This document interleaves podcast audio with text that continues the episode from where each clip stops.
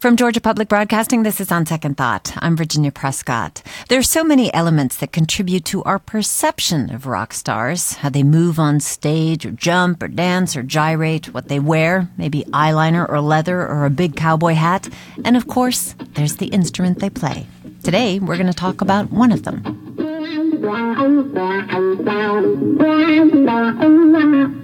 A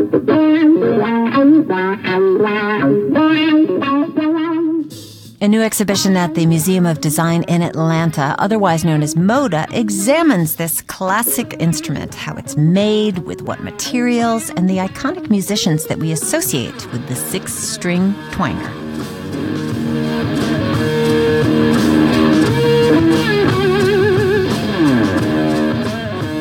You're listening to Voodoo Child by Jimi Hendrix as we welcome Todd Vaught. He's curator of the exhibit at MODA, which is called Wire and Wood Designing Iconic Guitars. And it's on view until September 29th. But he's with me in the studio today. Todd, thank you for being here. Oh, thank you. I'm excited to be here. And also with me, Dennis Fano. He's a luthier that means guitar maker. He is founder of Fano Guitars, Novo Guitars, and Revolta Guitars. He's also featured in the exhibit at MODA, and he's joining us from Nashville. Dennis, thank you so much for taking the time. Thanks so much for having me. All right, Todd, I'm going to start with you. Right now, we're listening to the opening scene of a rockumentary called It Might Get Loud featuring Jack White. Who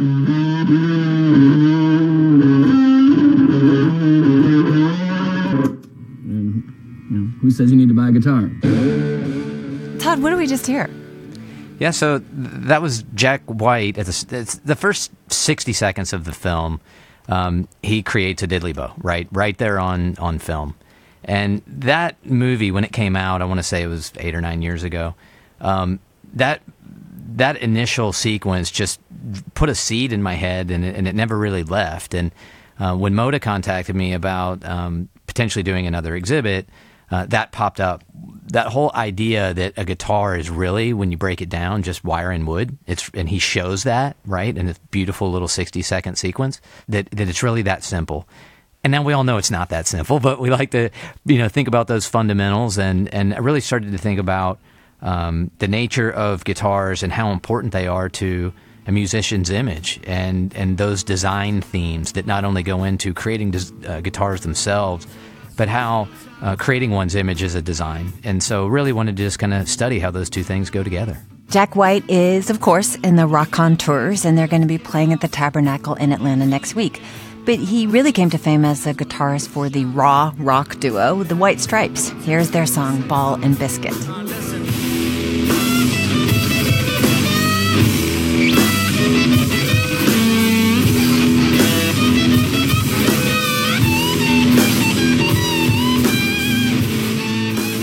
Now, that diddley bow from Jack White is the most DIY guitar that you have on display in the show. Why overall look at the design of guitars? Like, what is the benefit of that? Well, f- for me, um, I mean, with Jack White specifically, right? You mentioned he was raw and the raw um, sort of sound. He played these really cheap guitars, and one of them was an airline, um, like a Res-O-Glas, which is a, a cheap um, department store guitar. And um, the thought about playing something like that versus what is typically a, you know, could be a three or four thousand dollar instrument, always sort of, I always found it interesting that certain guitarists would talk about their instruments like they were irreplaceable. Yet here's this worldwide phenomenon playing this thing that came out of a catalog for 75 bucks, right? And so I, I wanted to understand from a design standpoint what is truly making these different instruments unique? What, why is one really better than another when they're both just wire and wood? And so that's what really went, uh, sort of led me to examine the idea of uh, looking at the design of the guitars and, and what separates one from another. Well, of course, the department store guitar and the affordable guitar is part of what revolutionized American music. But I want to talk to Dennis about the opposite end of the spectrum. So, working yeah. with the guitars, you make them, you build them has been yep. a huge part of your life, starting in middle school, tinkering with your classical guitar by removing the strings. Now, what what motivated a middle schooler to do that?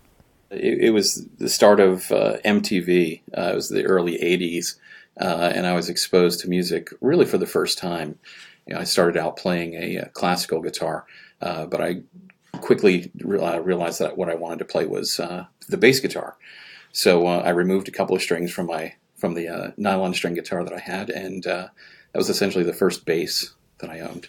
Well, Leo Fender heard many guitar players talking about the feedback caused by magnetic pickups during performances, and he set out to fix that problem.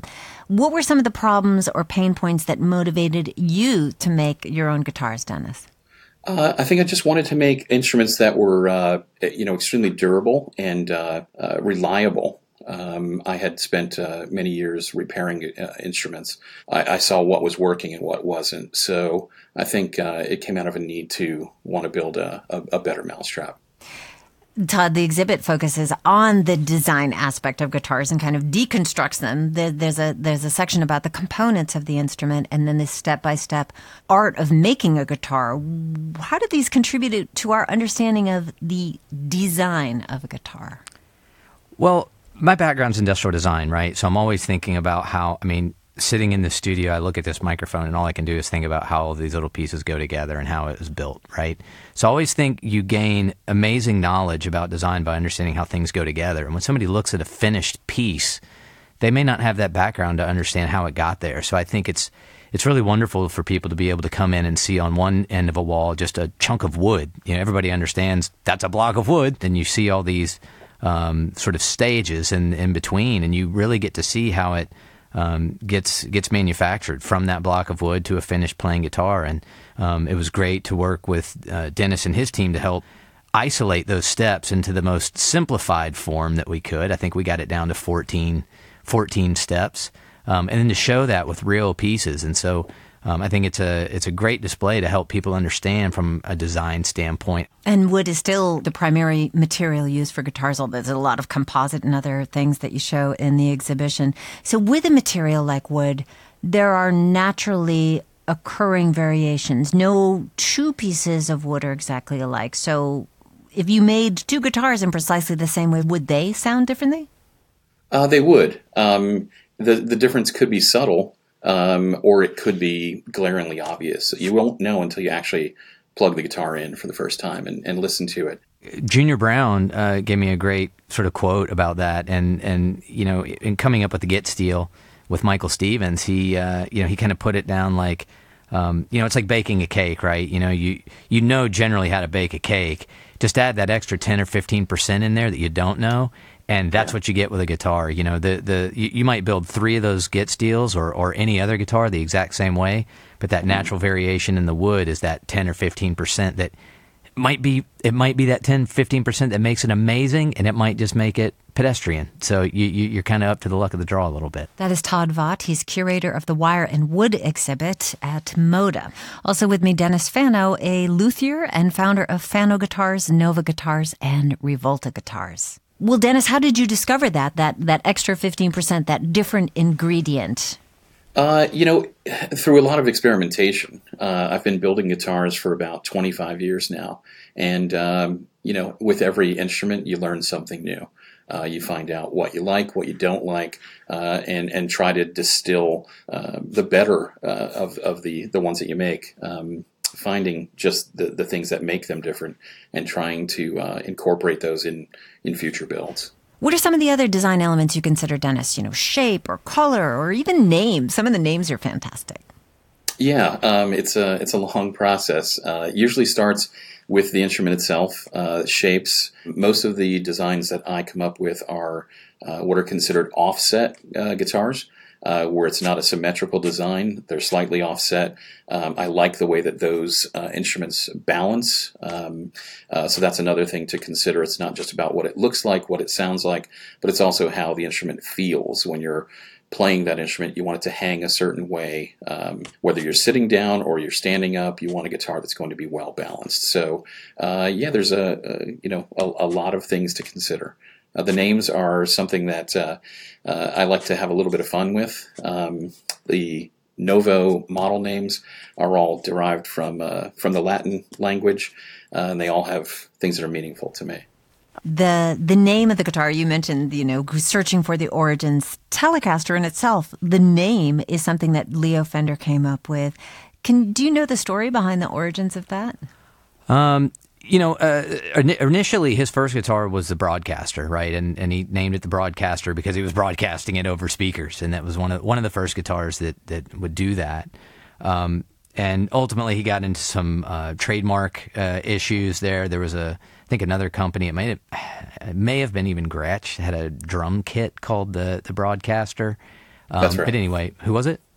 Yes, it was Gretsch. It was Gretsch. Um, yes. And so um, you know he, he, needed to back off the broadcaster name. But with you know uh, the sort of the the turn of um, television coming into everybody's homes you know Fender was really trying to push something different than Gibson where Gibson was more again traditional. Uh, Leo wanted to push into the future. And so the idea of tele with television um, he put it on the front of the caster and it became the Telecaster. Mm. there's something I want to just add in there a little bit was what you just asked was a big driver for the study of the exhibition. One of the things that I recognized uh, is when you find these sort of custom luthier shops making custom guitars, what I was seeing over and over were um, designs that looked like other guitars.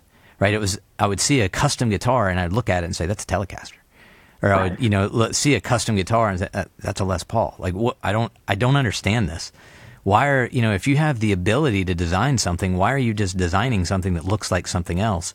And that um, that led me to dennis. And you know when i found dennis um, building things he's not just a custom shop right? I mean they're a real guitar company but he wasn't just producing something that looked like something old. It was something very classic in its look yet it was new and it didn't look like everything else. And I thought, from a design standpoint, that's a story you really want to get behind and you really want to talk about because nobody's really doing that. It's a, it's interesting how um, it's mostly traditionalists that sort of you know, love and keep the guitar sort of guitar hero thing alive. Mm-hmm. Um, so they want the old classic stuff, and it's really hard to break in with something that's new and different. That's the thing, and you know, if you looked at old cellos, you know, the, the, the more ancient the Stradivarius or something built in the 17th century, the more value it would be. The guitar development, does that mean that a guitar that is an older guitar is not as valued or they have to be retired after a certain amount of time or do you just keep playing them? Um, you know, uh, Dennis can probably speak to this better than I can, but you know, you, you, you hear all the time. I mean, there's there's certain guitars that just have these classic qualities that everybody's looking for. I mean, a 59 Les Paul, and you know, you, you, you get a hold of these guitars and you don't let them go. You know, a, a fan favorite of mine, I mean, Stevie Ray Vaughan, right? I loved Stevie Ray Vaughan, always have. Um, and he had this one particular guitar, Stratocaster, he played all the time.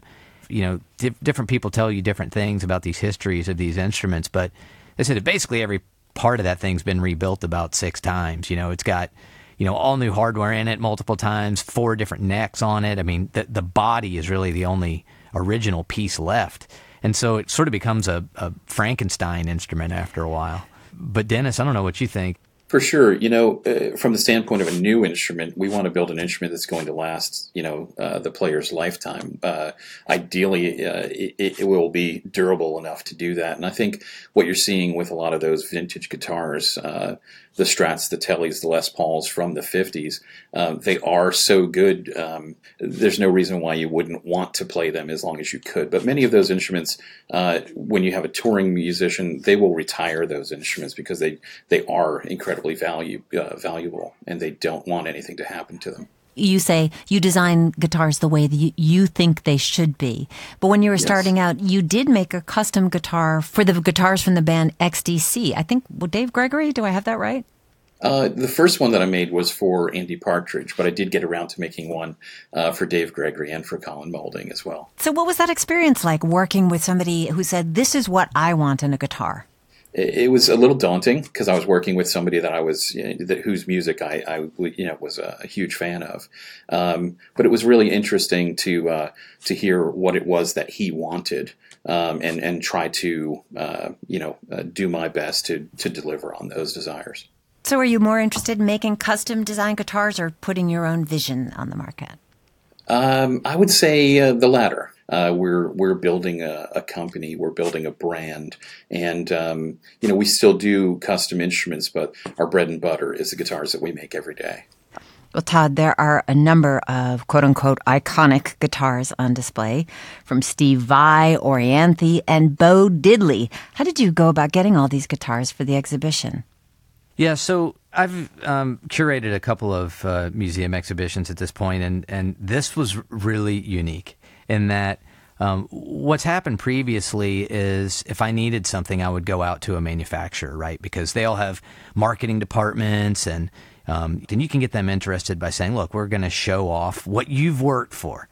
Um, in this show, this did not work at all. Reached out to Fender, reached out to Gibson. I mean, y- you couldn't get anywhere.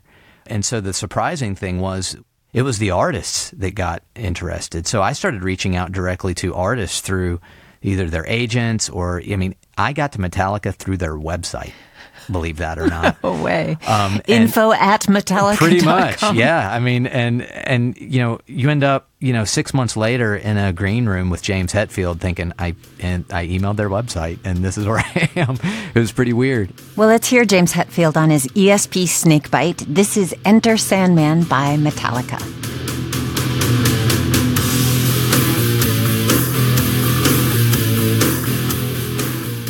Um, and so, uh, just really trying to get that list that was going to cover generations of artists, you know, old and young, really something for everybody, right? I don't want anybody to walk away and feel like, ah, that didn't see what I wanted to see.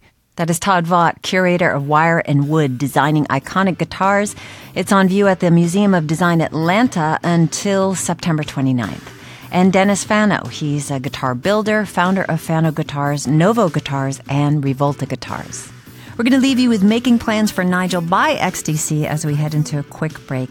But please stay with us. When we come back, we'll hear about some of the iconic guitars on display.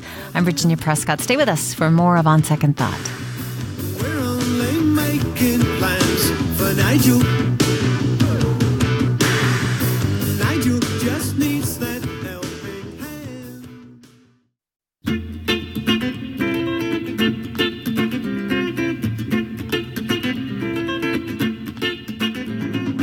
And we're back with On Second Thought from GPB. I'm Virginia Prescott. Whether it is the twang of a blues tune, the fingerpicking of a folk song, or the shredding in heavy metal music, the guitar is central to our concept of popular music. But how does the design, the look, the sound, and feel play into how a guitar becomes iconic? Right now, the Museum of Design Atlanta has an exhibit exploring exactly that. It's called Wire and Wood, and it's on display until September the 29th. You're listening to I Love Hot Nights by Jonathan Richman and the Modern Lovers as we continue our conversation with the exhibit's curator, Todd Vaught, and guitar builder, Dennis Fano. Before the break, we talked about the making and design of a guitar. And let's get into the rock stars. Um, there's a whole room in Wire and Wood showcasing the guitars of a number of significant musicians. You mentioned Junior Brown's, uh, Todd, but why do we think these fancy guitars, say Billy Duffy's Gretsch White Falcon, what does that add?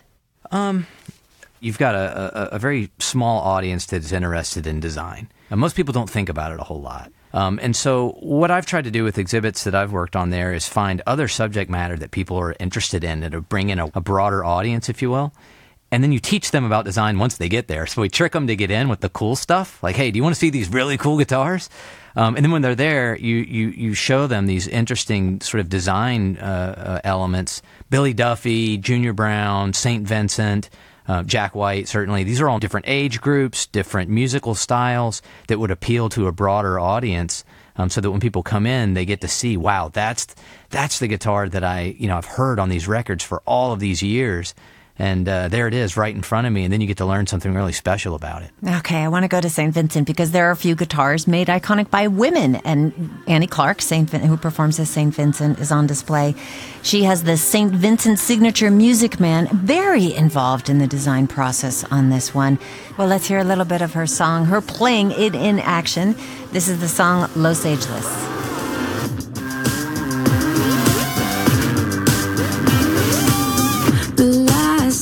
days of the sunset superstars. Girls in cages playing their guitars. Designed to, as she said, have room for a breast or two, as she put it. But she was also adamant that it shouldn't be classified as masculine or feminine. What made this innovative?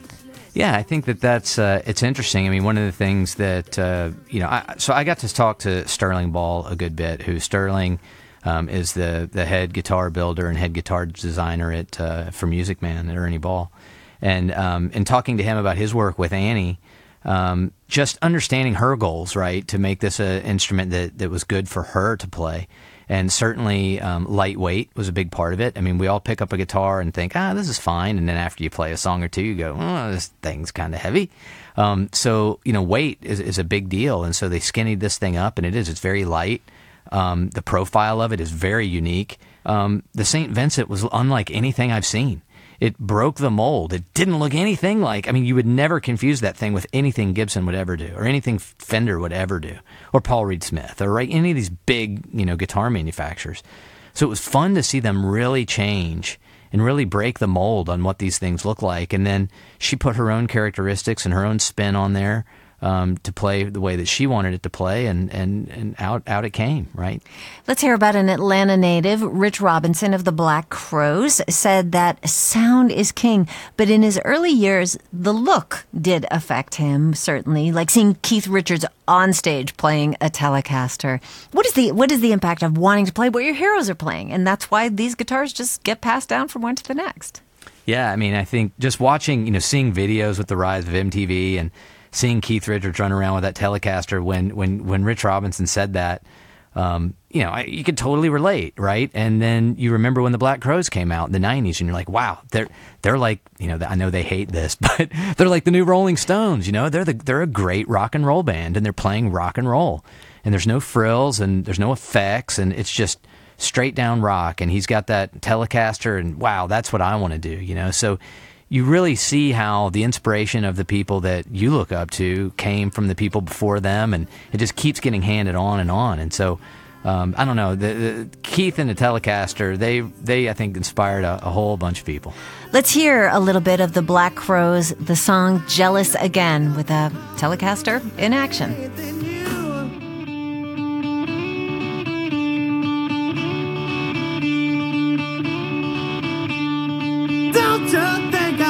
Don't you think I would? Don't you think I'd tell you, baby, if I only could? Well, actually, one of the things that you do in the show is you say uh, other artists that are associated with this. I'm thinking Bruce Springsteen. We have with the Telecaster Joe Strummer from The Clash, Otis Redding's great guitarist, Steve Cropper, um, plenty of others.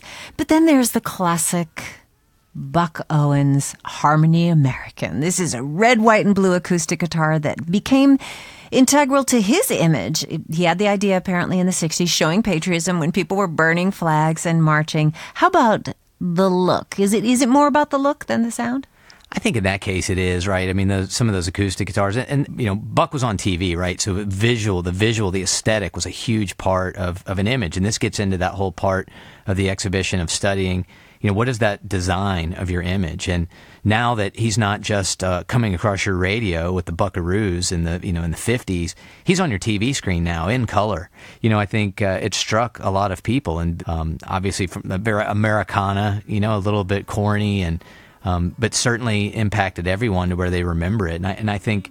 Um, you know, it's funny because those guitars, you know, the, the real guitar player on that show was was was uh, Roy Clark, and I remember myself trying to learn guitar. My my father told me if I could learn to, if I could learn how to play under the double eagle, he would buy me any guitar I wanted. So I worked I worked real hard to learn to play under the double eagle. Well, okay, so we're not going to play that, but we're going to play Buck Owens playing that guitar. This is the streets of Bakersfield. Trying to find me something better on the streets of Bakersfield. You don't know me, but you don't like me. You say you care less how I feel. So, Dennis, that was a guitar. Um, Sears and Roebuck sold it for what, $100, something like that? Um, sold loads of them, helped, aided and abetted by Buck Owens. How does the look of a guitar uh, impact you as, as appeal or as a maker?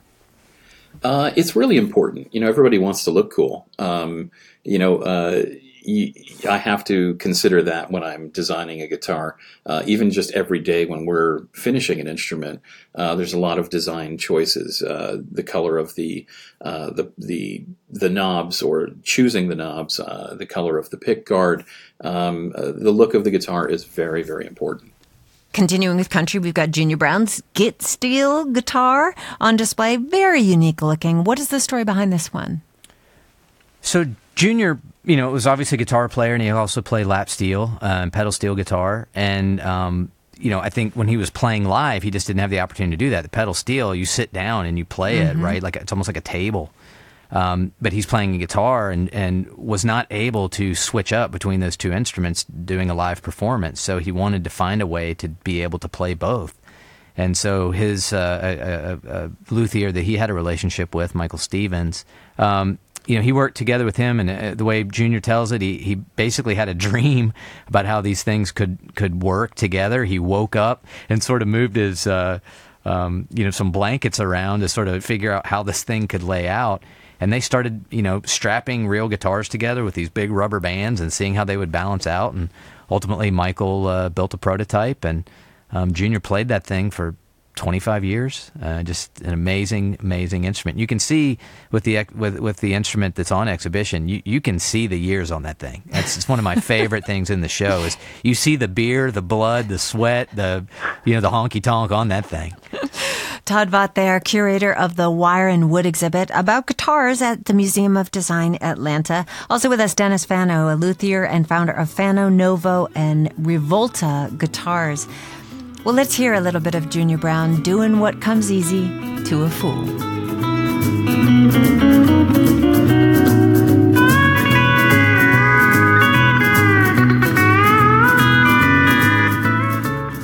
Dennis, how about for you? You're based in Nashville. Even though you don't specifically design guitars for country music, your guitars have been really popular in that scene. Why do you think that is? Uh, I think because they're uh, you know very versatile guitars. Um, I'm not originally from here. We've actually only been in Nashville for two years, and um, I was wondering, uh, you know, before we got here, I was curious as to whether or not we would be accepted by uh, the the country uh, players.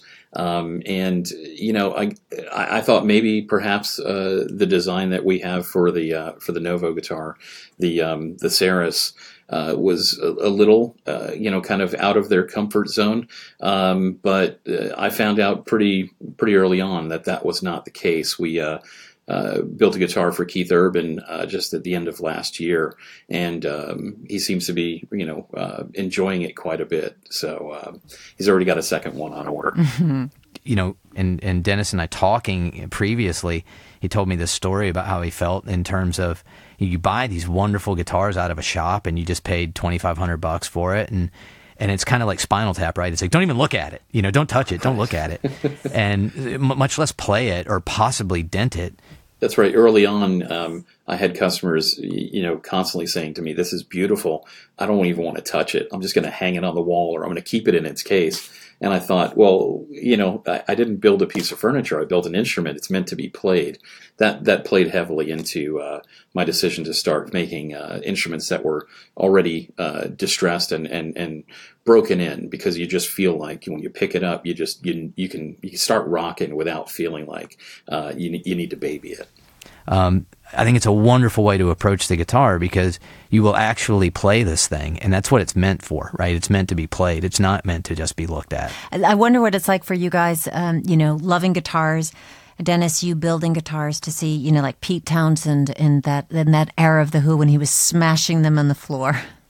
Yeah, that's great. I mean, I mean, That's I, rock and roll. I, Enough said. I, I, I, shed a tear when I see things like that, but um, um, you know, uh, it's it's it's rock and roll. So you know, uh, anything goes. Well, you know, the Kurt Cobain guitar is that way, right? Because yeah. you know, the p- part of their show was you know they bust everything up mm-hmm. after, and I talked to um, Cobain's tech, his guitar tech, and he said, look, when that tour started, because he, pl- he played that throughout the In Utero tour said, you know, we had about 20 guitars in boxes that Fender Fender sent them. We toured around with them in a box. For every show, we'd pull one out of a box. I'd set it up. Kurt would play it. Most of the time, it would get just completely broken to bits, and we'd throw it in a dumpster, and it was gone. Every now and then, he wouldn't completely obliterate it, and I would repair it. So he said, out of that 20, um, at the time that Kurt passed, There was about two left in the box that were never pulled out, so they were never played. They stuck in the box. There were about 17 or 16 or 17 that were com- just thrown in the dumpster, and there were two that he knew of that he had repaired that were still playable. Mm-hmm. One of those is what's on display at Wire wow. and Wood. Well, there are so many people who are associated with the Fender Stratocaster. Why? Why is Kurt Cobain the one to represent it? Because that guitar? Because that story? Yeah. Well, you know it the Strat was so hard to get somebody so iconic because, to your point, I mean, you could just sit here and name off. I mean, everybody played a Strat, right? David Gilmour and Eric Clapton and Jimi Hendrix and Stevie Ray Vaughan, and you know, on and on and on. Uh, the thing that was interesting about Cobain is honestly, most people tend to uh, visualize him with a Fender Mustang in his hand, and that was just from a number of. They had a couple of photo shoots, and he always had that guitar with him. But you know, according to his guitar tech, he played a Strat more than anything else. So I thought that was sort of an interesting twist on that story. It must be worth a lot of money. I'm sure it's worth a lot of money, yeah. well, let's hear a little bit of Heart Shaped Box, of course, Nirvana.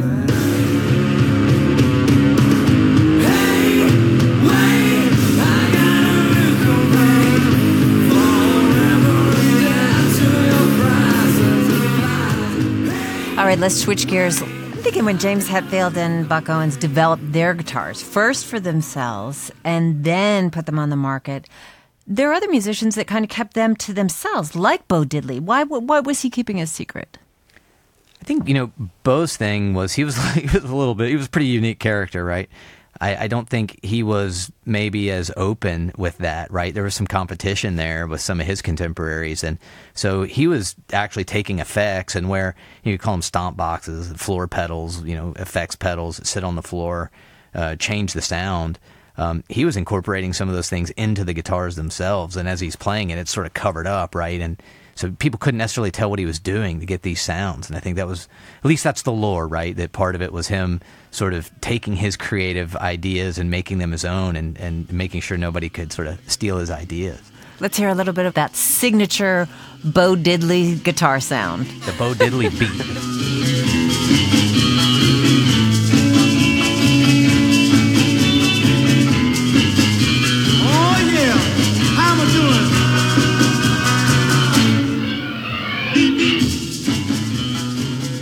You know, one thing that I was, they've been getting a pretty good response is the design your own guitar yes. exhibit. Yeah. Where, um, you know, you know, the, the idea was that once you go through the icon exhibition or the icon gallery where you see these 12 famous instruments, right? And you learn about how they sort of designed their uh, image with these guitars.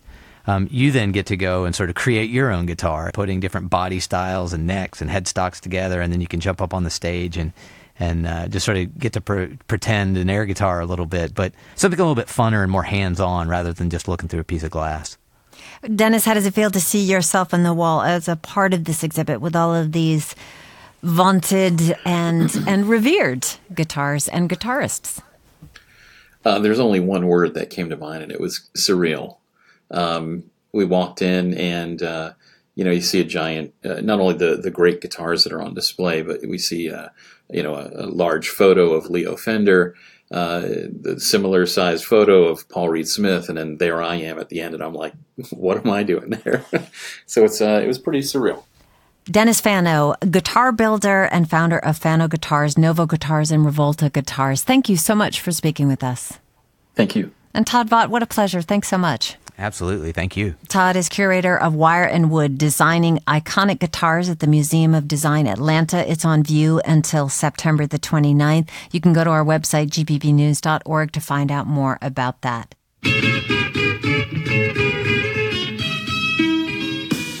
That is it for our show for today. We're going to leave you with the song This Charming Man by the Smiths with the great Johnny Marr on guitar. And we'd love to know what is your favorite guitar solo? Let us know in our Facebook group, GPB Radio's On Second Thought, or tweet us at OST Talk. On Second Thought is produced by Amelia Brock, LaRaven Taylor, Priya Mahadevan, and Jake Troyer. Jesse Neiswanger is our engineer. Our interns are Allison Krausman and Jessica Lowell. We get help from Don Smith, and Amy Kiley is senior producer. I'm Virginia Prescott. Thanks so much for spending some time with On Second Thought say